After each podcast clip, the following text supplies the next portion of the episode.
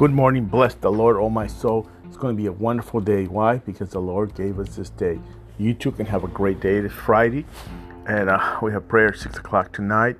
Tomorrow, man, we have our men's meeting. Woman, if you have a husband or a son old enough, kick them out of the house in the morning. Then get up early in the morning and go to men's prayer breakfast 7.30. Have the rest of the day to take you to the beach after and all that. So we plan that us men to be there early so we have time for our families after.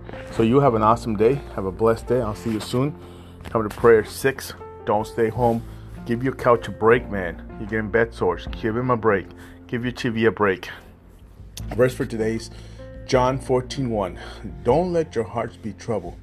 Trust in God and trust also in me. That's what Jesus was saying. Don't let him be troubled.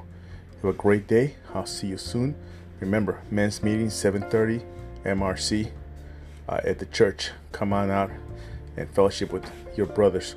Make it stop making excuses. Time will come when you won't be able to make no more excuses because Jesus is coming on his way back. The rapture, the tribulation, the antichrist, the mark of the beast, all that stuff. Be ready. God bless you. I will see you, men, tomorrow morning. And the rest, I'll see you at prayer at 6. God bless you.